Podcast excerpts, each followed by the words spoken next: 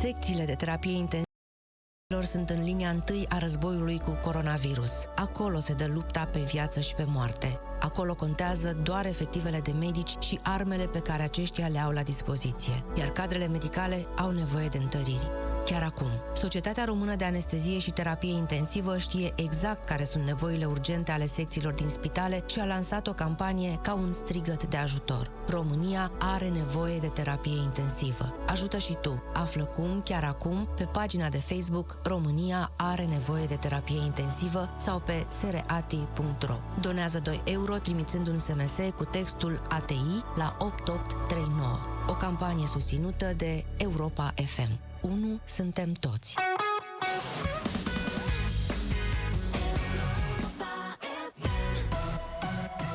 Piața Victoriei cu Alicia Cobescu la Europa FM.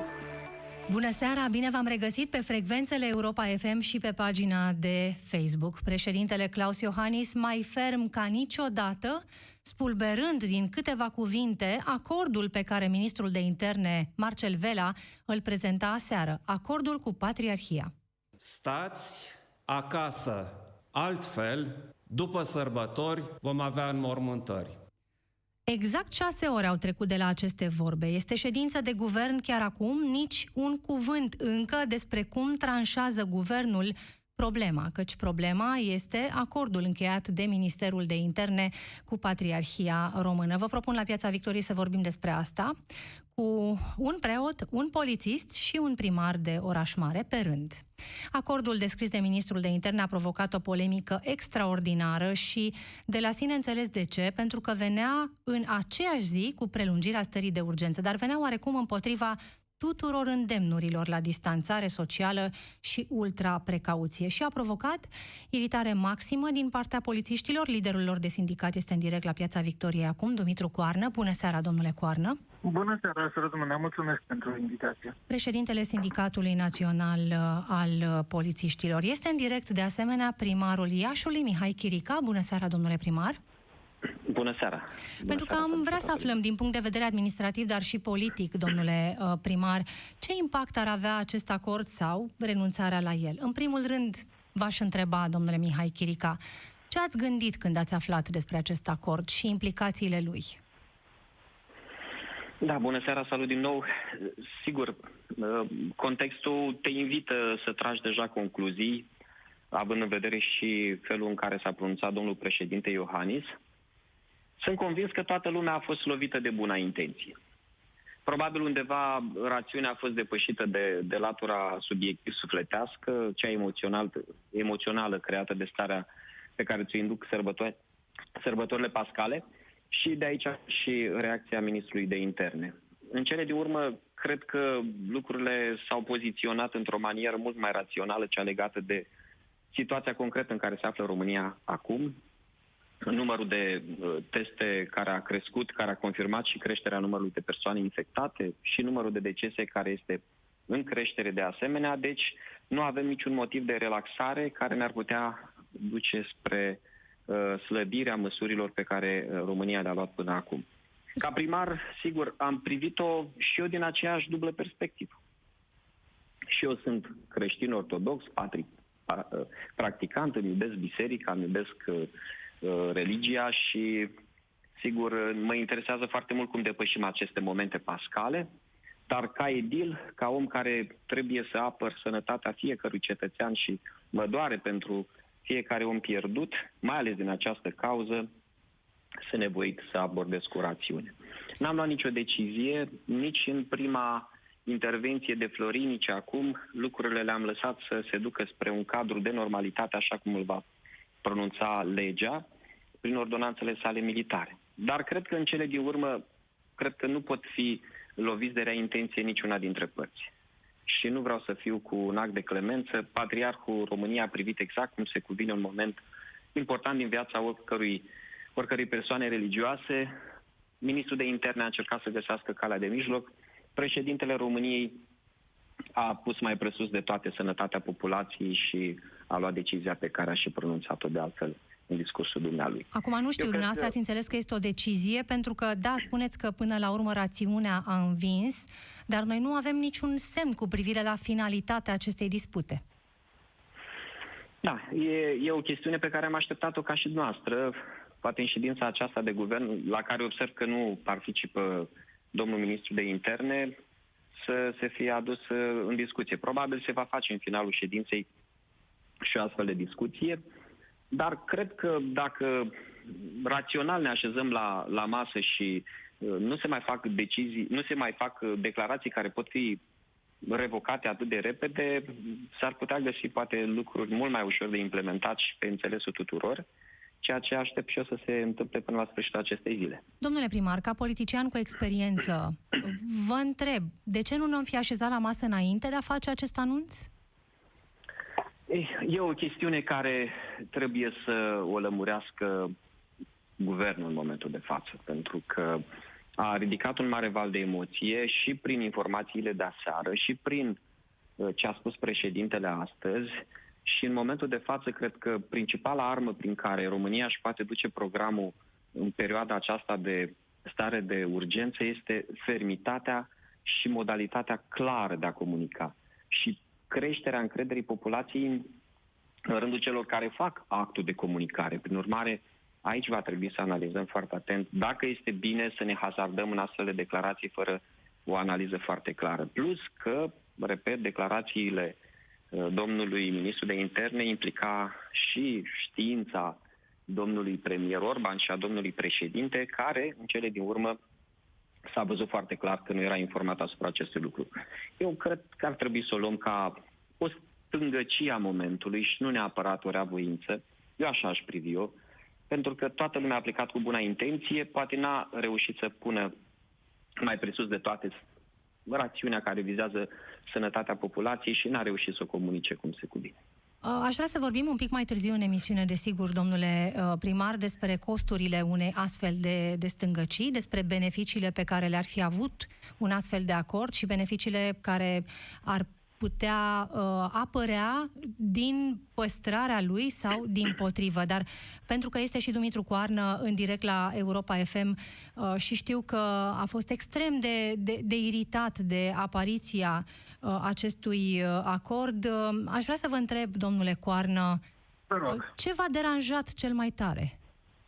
Păi, mă deranjează de mult timp aroganța și lipsa de profesionalism. Domnul primar încearcă așa să îmbrace pe uniți de bune intenții. Nu. Aici vorbim de lipsă de profesionalism, vorbim de aroganță și un pic de putere. Este, dacă vreți, combinația extrem de periculoasă pe care o are acest domn Vela. Eu sper să nu mai participe la nicio ședință de guvern de aici încolo.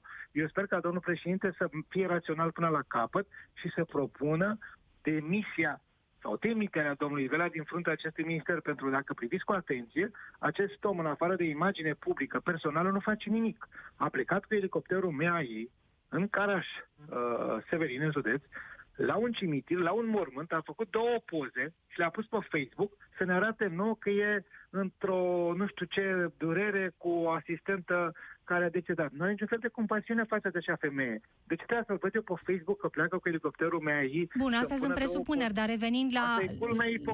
Revenind la, la conținutul problemei. Păi conținutul problemei este extrem de, de lipsit de profesionalism. Adică în momente de criză, de acest tip, când toată lumea recomandă izolare, când toată lumea recomandă distanțare socială, tu vii și transmiți vector dintr-o parte în alta. Nu știm care este contaminat, pentru că avem cele mai puține teste din lumea asta. De aceea avem puțini confirmați, pentru că nu testăm. Și sigur că polițiștii sunt extrem de iritați și extrem de afectați. Din 100 de polițiști, 100 m-au rugat să intervin în mod direct ca să nu se întâmple această uh, această atitudine total lipsită de profesionalism. Este, dacă vreți, o, un atac la siguranța publică, atât în ceea ce privește polițiști, jandarmi, preot, cât și enoriașul, cetățeanul de rând, care de, în, această, în această perspectivă sau în acest acord primește, există această posibilitate și extrem de, de, de mare probabilitatea să primească odată cu pachetelul și acest virus. De ce să facem lucrul ăsta? Cui profită? Eu sunt convins că Biserica Ortodoxă Română are o altă atitudine față de, față de credincioși. Eu sunt convins că Biserica Ortodoxă Română ține la viața și integritatea noastră corporală. Păi cine credeți că a avut inițiativa acestui acord, domnule Coarnă? Eu cred că e politică inițiativa și cred că tot în zona domnului Vela, de acolo vine. Pentru că toată această mișcare, tot acest acord, mie îmi spune la final că urmărește un scop politic. E vorba de capital electoral. Călcăm pe cadavre ca să obținem capital electoral. Și probabil că cineva a expus altfel uh, patriarhului României această poveste și uh, s-a întâmplat ce s-a întâmplat. Eu nu vreau să comentez atitudinea Bisericii Ortodoxe Române, să intre purtătorii dumnealor de cuvânt și să ne explice de ce s-a ajuns în această situație. Eu vă spun doar din perspectiva polițistului, a jandarmului și a beneficiarului a cetățeanului de rând, a credinciosului ortodox, creștin ortodox. 99% din cei cu care am discutat din creștini ortodox nu sunt de acord cu această măsură total lipsită de profesionalism. O Bun, măsură luată ce... cu aroganță și cu incompetență. Ce, ce efecte dăunătoare ați uh, estimat că ar avea această măsură, domnule păi, Haideți să le luăm pe rând. În primul rând, dacă luăm și suntem raționali și profesioniști, e utopie, nu se poate realiza. Niciodată noi nu avem capacitatea să transmitem în fiecare casă de creștin ortodox ceea ce dorește domnul Vela. Primul element. Al doilea element. Există o probabilitate extrem de mare să transmitem cu pachetelul și cu lumină și virusul. Iar al treilea element, dăm idei infractorilor care, Doamne ferește să nu se întâmple ceea ce cred și știu eu că s-au, s-au întâmplat în, în, în, în decursul uh, așa activității mele profesionale, sună la ușă. Suntem de la poliție, de la patriarhie, vă aducem lumină și pască. Au informație că sunt doi bătrânei care au ceva bunuri, îi legăm, îi sequestrăm și depozităm de bunuri. Se numește tâlhărie. Deci lucrurile astea trebuie discutate într-un cadru extrem de profesionist. Nu politicianismul ăsta ieftin, pentru că domnul Vela, în opinia mea, face rău și partidului din, pe care îl reprezintă în Guvernul României, nu doar Ministerul de Interne. Dar uh, pe termen scurt și cu un efect direct, face rău polițistului, jandarmului și beneficiarului, între ghilimele, metaforic vorbind, al pachetului pe care domnul Vela spune așa cu o nonșalanță din asta că noi facem un lucru bun. Nu! Nu facem un lucru bun. Domnule Coarna, nu facem un lucru bun. Spuneți că din 100 de politici cu care ați vorbit, 100 v-au rugat să interveniți da. ca să faceți da. ca acest acord să nu fie cu adevărat să fie, să fie pus în da. practică. Uh, și ați intervenit? Categoric da, eu am scris Unde? ministrului, el nu vorbe, ministrului am scris pe diferite canale pe care le avem. Eu am transmis lui Traian Berbeceanu, șeful de cabinet, am transmis prin rețelele de comunicare uh, dorința noastră de a uh, anula acest acord public. Domnul ministru nu discută cu noi. Ultima întâlnire pe care am avut a fost în 5 martie. La fel acolo ne-a mințit cu nonșalanță din asta ucigătoare, adică nu respectă niște decizii judecătorești spunând că o să facă ordonanță de urgență. De când vreodată în lumea asta o decizie judecătorească se face prin ordonanță de urgență, este o altă discuție. Deci din 5 martie, din 5 martie, nu a avut nicio discuție cu sindicatele, va mai mult de atât, a avut grijă, printr-o ordonanță de urgență, să suspende dialogul social, adică să se comporte așa cum e, dictatorial. Dar consilierul său, Traian Berbeceanu, pe care l-ați invocat mai devreme, v-a răspuns în vreun fel? Nu mi-a răspuns, dar mi-a citit mesajele, i-am dat... Uh, eu vorbesc cu Traian, comunic bine, să știți că ne cunoaștem, ne cunoaștem foarte bine. Uh, nu mi-a răspuns în niciun fel ca să fiu corect, dar sunt convins că a transmis mesajele de la mine. Dar ce credeți că se întâmplă acum? Înțeleg că nu e uh, ceva cu totul și cu totul ieșit din comun ca Marcel Vela să nu fie fizic prezent la ședința de guvern și să participe uh, prin sistem uh, videoconferință. Doamne să plece definitiv, n-am o problemă. Eu chiar îmi doresc lucrul ăsta și am cerut demisia public. Dar Avem niciun cuvânt... Care care să... e competent, care știe să înțeleagă, să conducă acest minister extrem de complex și de greu. Cum să citim intențiile pe care le are guvernul cu privire la acest acord în condițiile în care, domnule Dumitru Coarnă, premierul uh, Orban n-a făcut absolut nicio referire la acest document sau la această situație adică în deschiderea ședinței de guvern? Are. Și domnul Orban are o contribuție aici, o mică vinovăție. Dar știți că dezamăgirea mea în acest acord, o mare dezamăgire, este domnul Arafat. Deci domnul Arafat pentru mine este o mare dezamăgire când probabil a girat acest uh, acord. Păi deja ați spus probabil, aveți certitudinea că l-a girat? Așa cred eu, am și informații că l-ar fi girat. Avea puterea să-l împiedice? Avea puterea să se opună, nu să le împiedice. Putea nu știm că n-a făcut-o. Eu am înțeles că ar fi fost de acord. E o presupunere totuși. Iar absența domnului Arafat din, uh, din declarația de presă... E o prezumție, este o prezumție, este prezumția înseamnă o situație care poate fi răsturnată. Dar eu așa prezum că domnul Arafat a fost de acord în mare parte cu această abordare total uh, incompetentă. Atunci vă întreb altceva. Pe ce vă bazați când presupuneți că Raed Arafat a fost de acord? Păi o să mă bazez, de exemplu, pe carantinarea Spitalului Gerota din martie 2020, fără să avem stare de urgență, când uh, tot domnul Velaș și domnul Arafat au introdus în carantină 150 de oameni, dintre care 102 uh, medici și asistenți medicali și am îmbolnăvit 40 de oameni. Deși acolo trebuiau separați, trebuiau trimiși acasă, trebuia pe spitalul băgat în niște proceduri, nu, i-am lăsat cu virusul în spital. Și de la 1 am îmbolnăvit 40 Doamne ajută că ne-a murit doamna doctor Moise Alida, care a fost în fază critică. Am intervenit eu la zonă, domnule, scoateți oamenii de acolo. Nu sunt specialist, dar nu mi se pare normal, nu mi se pare rațional să lăsați 150 de oameni, 50 de pacienți, 100 de medici, asistenți și personal auxiliar din Spitalul Gerota, într-o locație unde a fost clar demonstrat prezența acelui virus a trebuit să mai îmbolnăvească 40. Bun, e clar, e o presupunere. O decizie proastă nu poate justifica presupunerea că la o altă decizie... O că domnul Arafat ar fi contribuit. Da, corect, aveți dreptate. Mm-hmm. Vă întreb pentru că, uh, totuși, aseară, în declarația pe care a făcut-o Marcel Vela, uh, Raed Arafat la acea declarație nu a fost prezent și a fost pentru prima dată când nici Raed Arafat, nici Bogdan Despescu nu erau de față. Păi da, dar au discutat înainte. Nu, Bogdan Despescu e vietmen, nu, nu are nicio problemă. Acum a revenit, n-are, n-are aveți vreun semnal cu privire la ceea ce s-ar întâmpla cu acest acord de acum înainte? Doamne, eu îmi doresc cu ardoare să fie anulat în tot, nu să fie rediscutat. Nu putem să aducem lumină sau pască până la jumătatea străzii sau până la jumătatea curții. Nu, deci trebuie din start limitat orice discuție, orice interacțiune între polițist și enoriaș cetățean de rând în aceste momente. E clar că trebuie să respectăm izolarea și distanțarea socială. Haideți să mai rezistăm trei săptămâni, o lună. Cam atât ar trebui să mai rezistăm. Mă totuși și eu, credeți. Eu sunt în casă, credeți-mă. Mă duc la birou că sunt obligat, n-am cum. Avem un sindicat de 50.000 de oameni și avem decizii de luat și documente de semnat și în casă. Nu ies din casă. Acasă, serviciu, acasă, serviciu. Sâmbătă, duminică, când nu ies din casă. De ce? Sunt conștient de niște lucruri. Păi domnul Vela este conștient sau inconștient? Când tu trimiți patrule. În primul rând, v-am spus, e profesionist. E utopie. N-ai Bun. cum să acoperi toată țara. Mediul rural nu-l acoperi nici 5%. Doi, dai idei tâlharilor. Trei, sau trebuia să încep cu asta, uh, dublăm sau triplăm uh, numărul de, de persoane care vor fi uh, infectate cu acest virus dacă rămâne cu acel... Dați-mi voie să mă întorc acum către domnul primar Mihai Chirica. Domnule primar, uh, apelez și la calitatea noastră de, de politician, dar mai întâi la cea de administrator al unui oraș. Ce ar presupune și care ar fi riscurile aplicării uh, unor astfel de măsuri, de, ca cele descrise de ministrul de interne Marcel Vela aseară? Da, sigur, uh, l-am ascultat cu, cu mare interes și pe domnul președinte și îl salut de aici, de la Iași, din birou. Din, din nefericire, suntem izolați în birou și acasă. Uh, da, sunt, uh, sigur, trebuie să, să rămânem oarecum în contextul celor spuse de dumneavoastră și de dumnealui în special. Uh, crește, să spunem, uh, riscul contaminării printr-o prezență suplimentară în spațiu public, mai ales acolo unde se pot aduna persoane împreună. Dar aș pune și o întrebare.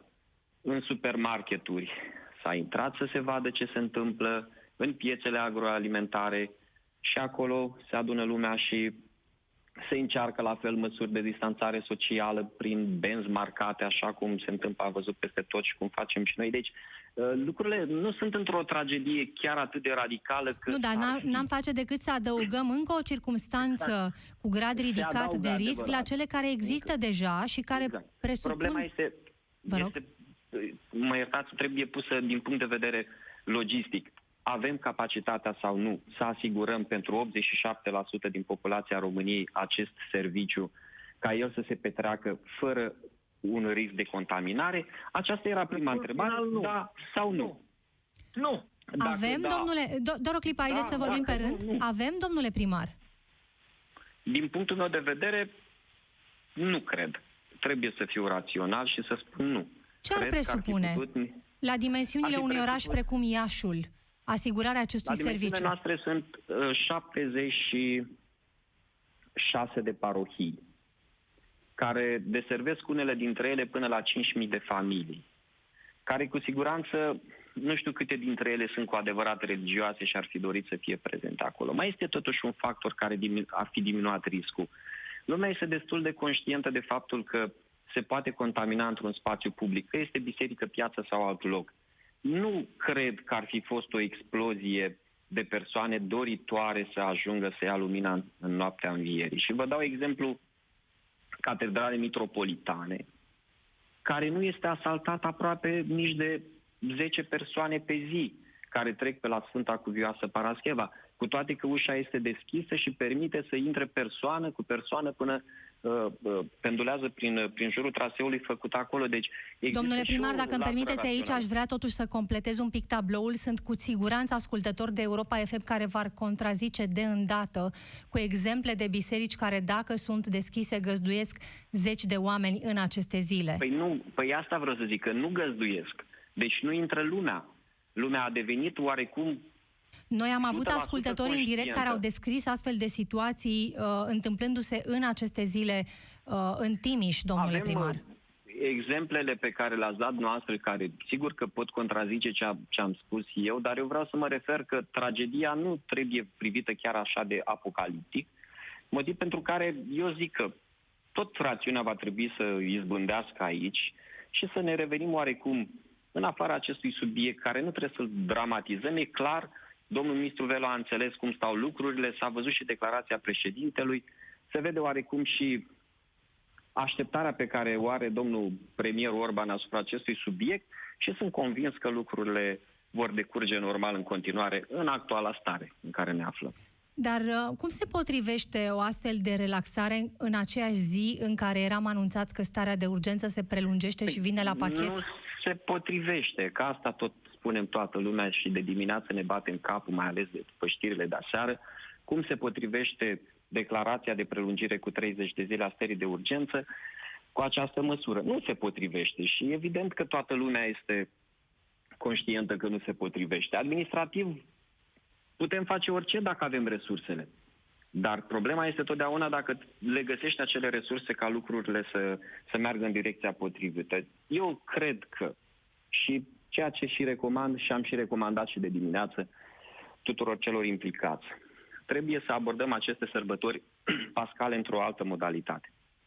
Dacă problema izolării este în continuare o problemă existențială pentru fiecare român, atunci o respectăm cu toții, așa cum s-a întâmplat și în alte situații în care nu am putut să ne manifestăm exact cum ne-am dorit. Și depășind momentul de stare de urgență, o să vedem ce o să recuperăm după această stare. Și atunci îmi permit să vă întreb, din punct de vedere politic, domnule Chirica, explicați-ne cum se, cum se face socoteala. Dacă din acel acord reprezenta politic, un beneficiu, renunțarea la el ce înseamnă? nu reprezenta un beneficiu și aici aș vrea să-l contrazic pe domnul președinte. Nu are niciun substrat politic și trebuie să mă credeți pe cuvânt că această discuție este o discuție mai lungă care s-a petrecut uh, asupra abordării sărbătorilor de...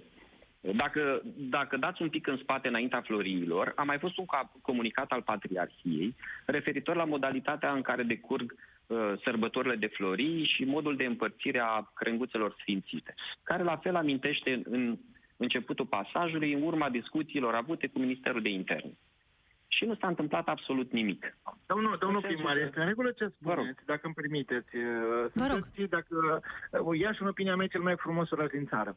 E o altă discuție. Uh, aceste măsuri de siguranță publică noi le facem în fiecare an. Nu e nimic nou pe frontul de vest. Adică nu anul ăsta am găsit noi de cuvință să intrăm într-o relație cu Biserica Ortodoxă. Nu de 2000 de ani sau din ultimii 30 de, de ani. că nu are un substrat politic toată această păi chestie. Nu, nu, asta și atunci, are. Asta, și atunci... Acordul are un substrat politic. Pentru că politic... De ce ar avea un substrat politic? Haideți să, să-l dezbatem. Imediat de ce ar avea un substrat domnul Vela, Domnul Vela suferă. Uitați-vă, schimbă geaca cu puloverul, cu elicopterul cu freza într-o parte, cu toată ziua oh, la televizor. Bun, haideți că asta e o chestie. Domnule Coarnă, dar dați-mi voi aici, aș putea să contraargumentez eu spunându-vă că domnul Vela nu este cel mai puternic și influent din guvern, nu? Categoric, da, de acord cu dumneavoastră și face rău, nu face bine, face rău și poliției, îl face rău și dumnealui personal și partidului.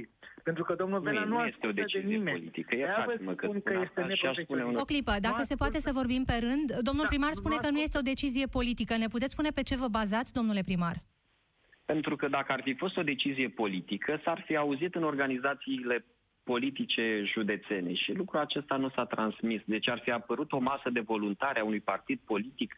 Acum, sincer, mă cam pricep la lucrurile astea care ar fi fost implicați direct în acest, în acest subiect atâta timp cât nu a fost o, o decizie dată în organizațiile județene, nu este o decizie politică. Prin urmare, a fost o inițiativă pe care probabil domnul Vela, consultându-se mai puțin, nu cred că a făcut 100% de capul dumnealui, cu persoane importante din partid și cu persoane importante implicate, așa cum l-ați amintit și pe domnul Arafat, a discutat pe acest subiect un pic încălzit că rezolvă o problemă și până la urmă a stârnit una și mai mare.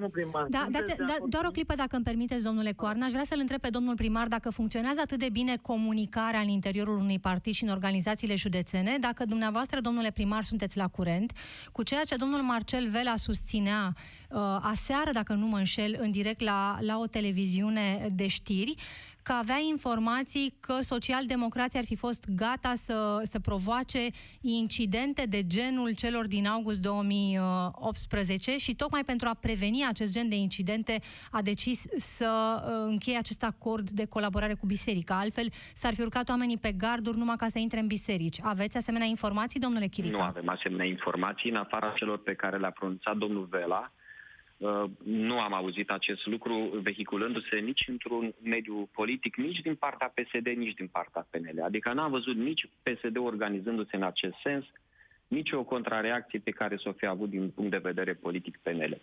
În urmare, cred că au fost câteva divagații. Sigur, informația acum circulă cu nemiluită, dacă aș putea folosi termenul acesta, în ceea ce privește uh, pandemia și coronavirus, că îți trebuie foarte mult discernământ să poți separa dintre o știre corectă și una incorrectă. Dar, dar te aștepta ca un ministru de interne să aibă acest discernământ.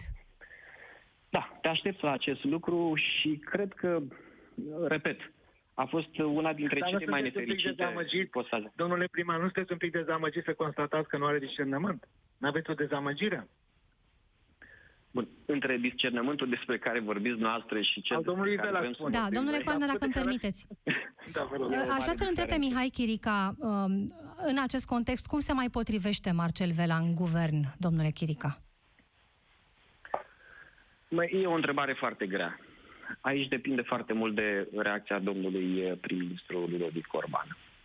În ultimă instanță, e o problemă pe care a lansat-o în, în piață. Uh, poate fi un uh, sacrificat pe tărâmul uh, religiei creștine sau poate fi atenționat. Oh, Domnule Coarnă, vă rog, pe rând. Da, vă rog. Da. Eu nu vreau să tratez lucrurile astea așa. Acum, dacă ar fi bine să, să analizăm tot ce s-a întâmplat de la declanșarea acestei crize, pot fi multe lucruri care pot fi aduse în discuție, chiar și declarațiile politice a unor alți lideri politici care au transformat de fiecare dată această criză într-o platformă politică și nu era normal. Da, ce spuneți uh, că se transmit informații false de genul că uh, nu știu care partid a spus că o să sară oamenii pe gardul. De unde are informațiile astea? Vine cu o probă, domnul Vela? Nu, nu domnul Chirica a spus am, deja. Nu, haideți să nu întoarcem discuția. Nu. Da, da. Uh, domnule, nu întoarcem acolo. Domnule Chirica, uh, socotiți că ar fi o problemă ca în această situație, în care suntem în stare de urgență, să fie schimbat ministrul de interne? Eu cred că ar fi o problemă. Și vă spun și de ce. Pentru că nu a fost o situație care s-a petrecut, nu a fost o decizie care s-a luat, nu, nu s-a putut stabili o consecință a acestei decizii și nu cred că este momentul să aducem în uh, instabilitate și mai mare situația în care ne aflăm în acest moment. Păi Eu ce credeți că, că înțelege că... un cetățean al acestei țări când președintele României spune oameni buni stați în casă, iar ministrul de interne spune umblați pe drumuri?